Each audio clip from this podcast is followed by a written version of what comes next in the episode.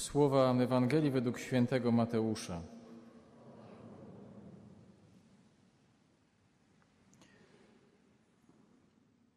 Jezus przemówił do tłumów i do swoich uczniów tymi słowami. Na katedrze Mojżesza zasiedli uczeni w piśmie i faryzeusze. Czyńcie więc i zachowujcie wszystko, co wam polecą, lecz uczynków ich nie naśladujcie. Mówią bowiem, ale sami nie czynią. Wiążą ciężary wielkie i nie do uniesienia i kładą je ludziom na ramiona, lecz sami palcem ruszyć ich nie chcą. Wszystkie swe uczynki spełniają w tym celu, żeby się ludziom pokazać. Rozszerzają swoje filakterie i wydłużają frędzle u płaszczów. Lubią zaszczytne miejsca na ucztach i pierwsze krzesła w synagogach. Chcą, by ich pozdrawiano na rynkach i żeby ludzie nazywali ich rabbi. A wy nie, nie pozwalajcie nazywać się rabbi, albowiem jeden jest wasz nauczyciel, a wy wszyscy jesteście braćmi. Nikogo też na ziemi nie nazywajcie waszym ojcem. Jeden bowiem jest ojciec wasz, ten w niebie. Nie chciejcie również, żeby was nazywano mistrzami, bo jeden jest tylko wasz mistrz, Chrystus. Największy z was niech będzie waszym sługą, a kto się wywyższa, będzie poniżony, a kto się poniża, będzie wywyższony. Oto słowo Pańskie.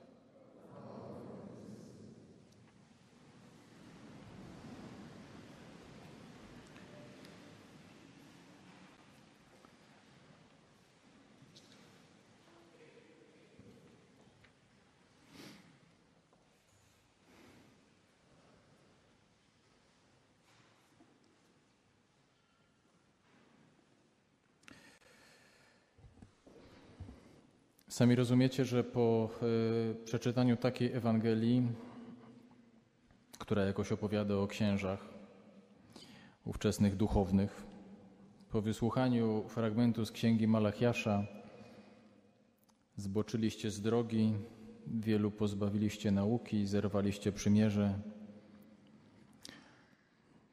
No to trochę jest tak, że, że jak, jak, jak mówię to jako ksiądz, to naprawdę to jest takie piekące słowo takie, że, że, że ono jest bardzo osobiście o mnie.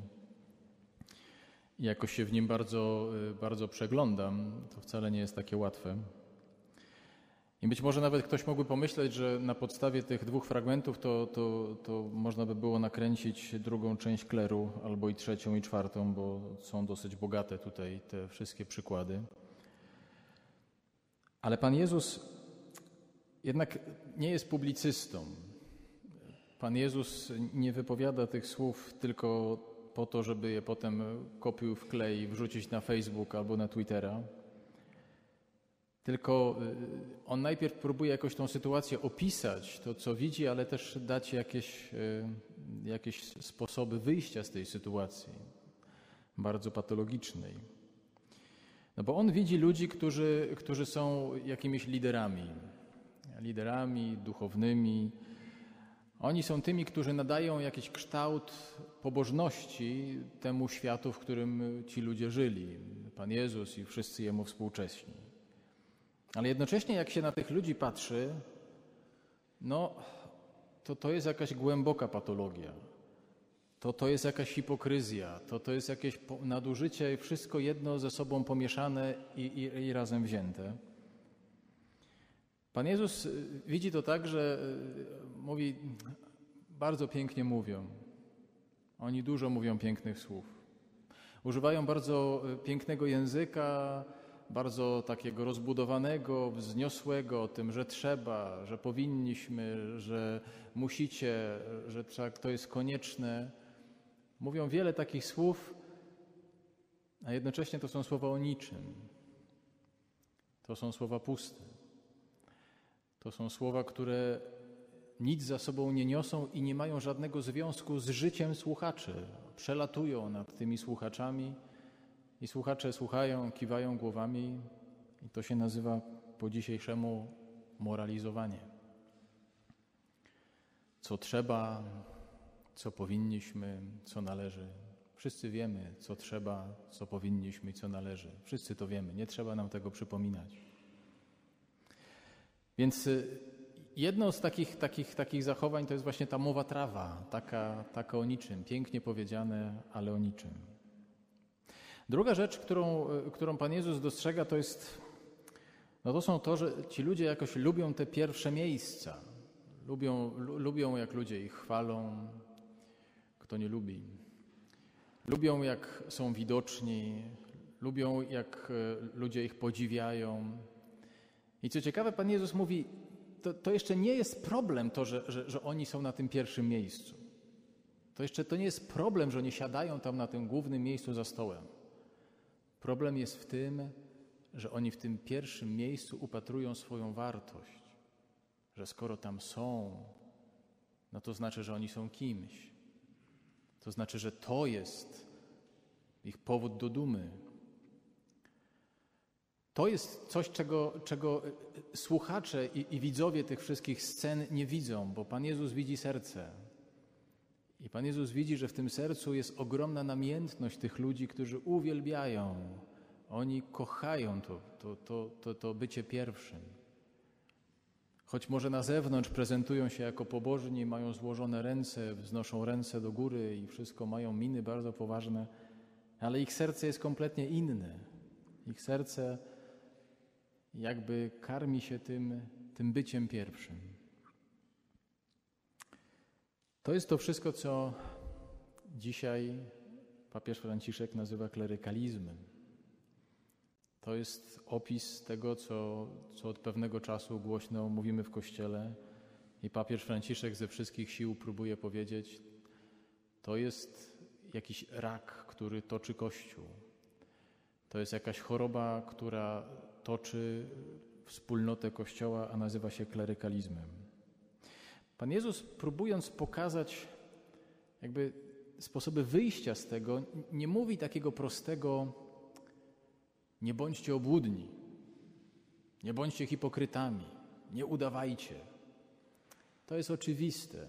Pan Jezus mówi znacznie coś głębszego, próbując zdemontować ten klerykalizm na znacznie głębszym poziomie. Bo Pan Jezus, mówiąc dzisiaj, że jednego mamy mistrza, jednego mamy wszyscy Ojca, łamie taki schemat rzeczywistości, podziału, rzeczywistości, w której mówimy my i wy, ja i wy, ja, ksiądz i wy, reszta świata. Pan Jezus pokazuje w tym jednym zdaniu, że ten podział nijak się ma do Ewangelii. Że to nie jest tak, że, że jak ktoś jest po tej stronie ambony albo po tej stronie ołtarza i jest postawiony w roli nauczyciela, no to on może więcej. To z tego tytułu przysługują mu jakieś profity, to on może sobie pozwolić na więcej. To jego nie obowiązuje wszystko, że on może stosować jakąś podwójną moralność. Jedno mówić, ale drugie robić.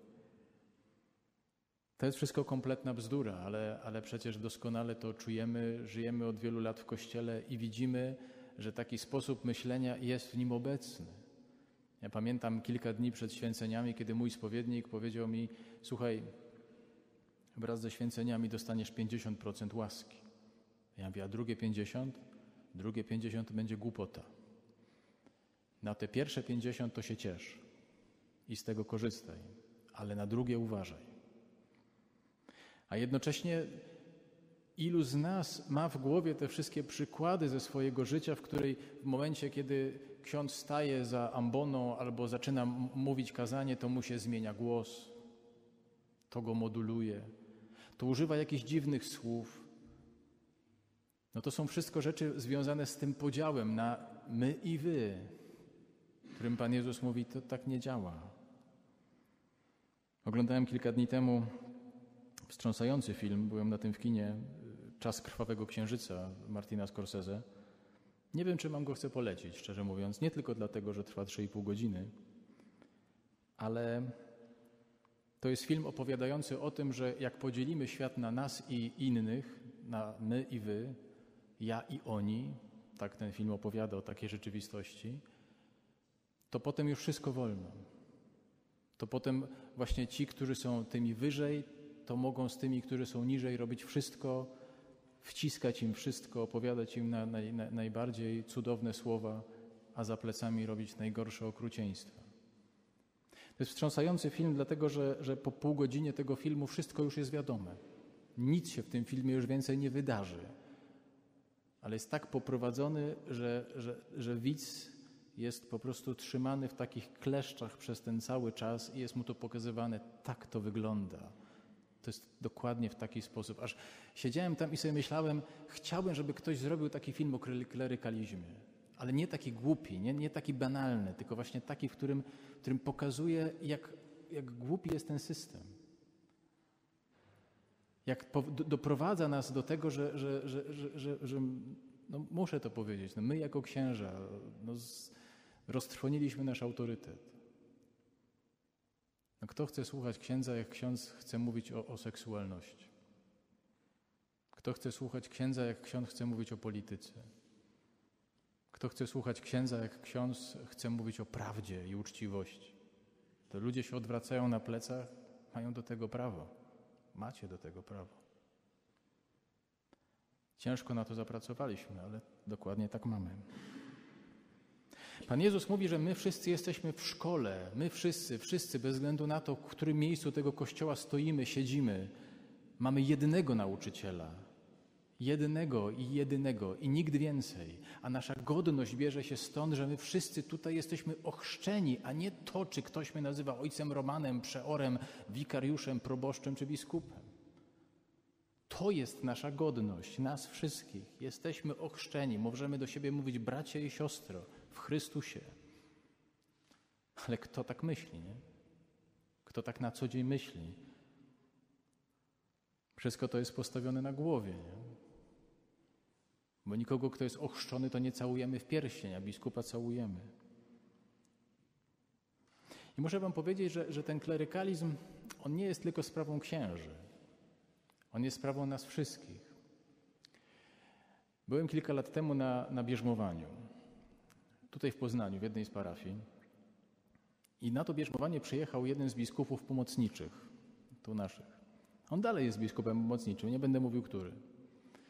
Ale przyjechał i to było bardzo poruszające, muszę wam powiedzieć, bo ja tu zwykle trochę, trochę opowiadam krytycznie, natomiast to było naprawdę poruszające. Przyjechał tramwajem z taką siatką, w której miał te wszystkie insygnia biskupie tak zwyczajnie ubrany, w taką zwykłą kurtkę, bez żadnych tam nie wiadomo jakichś ozdobników.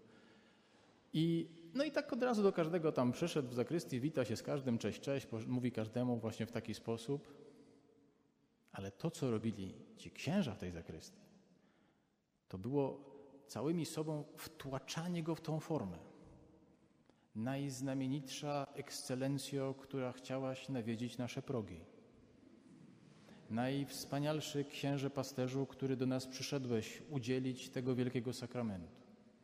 I on machał ręką, mówi, dajcie spokój, dajcie spokój.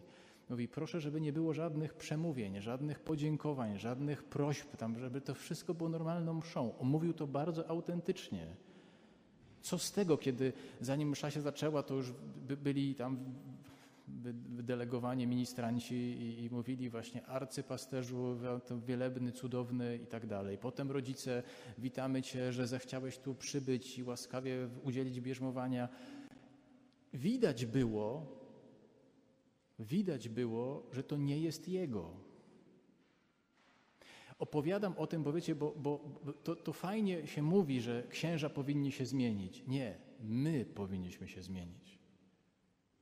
Każdy z nas poprzez taką formę dokłada kawałek, cegiełkę do tego budynku, który mówimy, no tak nie może być. Dokładnie, tak nie może być. Czy wyobrażamy sobie, że możemy do niego mówić, proszę księdza, szczęść Boże, dzień dobry, witamy serdecznie. Byliśmy kilka tygodni temu w Komposteli w ramach 50-lecia miesięcznika w drodze. Przyjechał tam do nas y, arcybiskup Adrian Galbas z Katowic. I y, przyjechał tak po prostu, tak, ubrany w koszulkę, taką t-shirt, y, przyjechał samochodem, sobie gdzieś tam w ogóle sam to wszystko pozałatwiał. I ja do niego mówię, księże arcybiskupie, witamy tutaj, wszystko księże biskupie. Mówi, może już skończ, skończmy z tym arcybiskupem, no bo może być ksiądz po prostu, księże, cześć, witam. I sam się złapałem na tym, że to automatycznie wchodzi. To się uruchamia z automatu. Takie, takie też myślenie i budowanie tego, tego systemu w głowie. To jest wszystko od nas zależne, od wszystkich nas. Nie tylko w tytulaturze, ale także w tym, że jeżeli widzicie, że któryś z księży zachowuje się skandalicznie, że mówi gorszące słowa, że zachowuje się w taki sposób, że należy mu zwrócić uwagę, to nie mówimy, a dobra, tam co będę mu zwracać uwagę. To nie chodzi o bycie furiatem, tylko chodzi o odpowiedzialność, że możemy pójść do zakrystii i powiedzieć, wie ksiądz, no, słabe to było, nie? Bo inaczej to, to, to, pozostaniemy w takim poczuciu, że no dobra, ponarzekaliśmy sobie w domu, ponarzekaliśmy sobie u cioci na imieninach, nagadaliśmy się, jaki to mamy tych w ogóle, co są oni głupi. Ale słuchajcie, to jest trudne. Pójście i powiedzenie komuś jest trudne. Wiecie dlaczego jest trudne? Bo to jest oczywiście, że odpowiedzialność i, ja jako ksiądz nie jestem nauczony słuchać. Naprawdę. Wiele osób z tu obecnych mówi mi różne krytyczne słowa. Nie jest to łatwe. I wiele tych słów jest prawdziwych. Nie jest to łatwe. Odruchowo się bronię i odruchowo mówię w ogóle, że nie.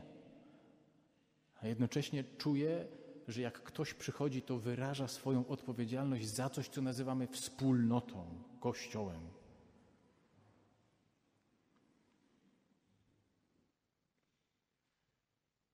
Łamanie tego schematu to jest naprawdę wyzwanie, które stoi przed nami. Tego schematu my i wy, żeby widzieć nas wszystkich tutaj. I myślę sobie, że to, co nam pomoże pomożeć, to jest autentyczność. Autentyczność naszych przeżyć. Bycie autentycznym wobec siebie. Bo ci, którzy, o których dzisiaj Pan Jezus mówi, to oni są jakoś głęboko nieautentyczni. Przyznanie się nas, księży, do tego, że tak samo jak kochamy Pana Boga, tak jak ja kocham Pana Boga, tak jak wielu rzeczy nie rozumiem, tak jak z wieloma rzeczami jest mi trudno, tak jak się modlę, tak jak szukam, tak samo mogę powiedzieć Wam, tak, mam swoje trudności. Nas, nas tego nikt nie uczył. Może to nie jest dobre słowo, że ksiądz to jest zawód podwyższonego ryzyka tak jak lekarz, że my bardzo szybko się uzależniamy, że wpadamy w nałogi. Naprawdę tak. Że my potrzebujemy też pomocy. Nas nikt nie uczył prosić o pomoc. Że możemy przyjść i powiedzieć: Potrzebuję, bo jestem chory, jestem uzależniony. Autentyczność jest drogą przełamywania tego schematu i uczenia siebie braterstwa zarówno z mojej strony, jak i z Waszej strony. To, co dzieje się w konfesjonale, to jest dowodem ogromnego zaufania, w którym powierzacie nam, powierzacie często bardzo trudne historie. Zobaczcie, że, że na końcu, już kończę, tego, tej, tej autentyczności tak naprawdę stoi Pan Bóg. Bo człowiek może stanąć na ambonie i powiedzieć, że Jestem uzależniony, jestem chory, mam depresję. Ale tu nie chodzi o mnie, tu nie chodzi o kogokolwiek. Tu nie chodzi o to, czy właśnie ktoś się poczuje lepiej, tylko chodzi o to, żeby w tym wszystkim było widać Boga. On nas tutaj zbiera. Nie mam żadnego jakiegoś strasznie błyskotliwego zakończenia dzisiaj. Kiedyś pamiętam, otworzyłem, otworzyłem swój znaczy nie otworzyłem swój zeszyt, zapisałem kiedyś takie słowa na rekolekcjach przed, przed święceniami, czyli lat temu 14. I napisałem tam sobie, że bycie księdzem to jest zgoda na nieustającą niepewność. Czy jestem wierny Panu Jezusowi? Czy potrafię kochać? I czy umie dawać nadzieję? I myślę sobie, że to się nie tyczy tylko mnie ale nas wszystkich.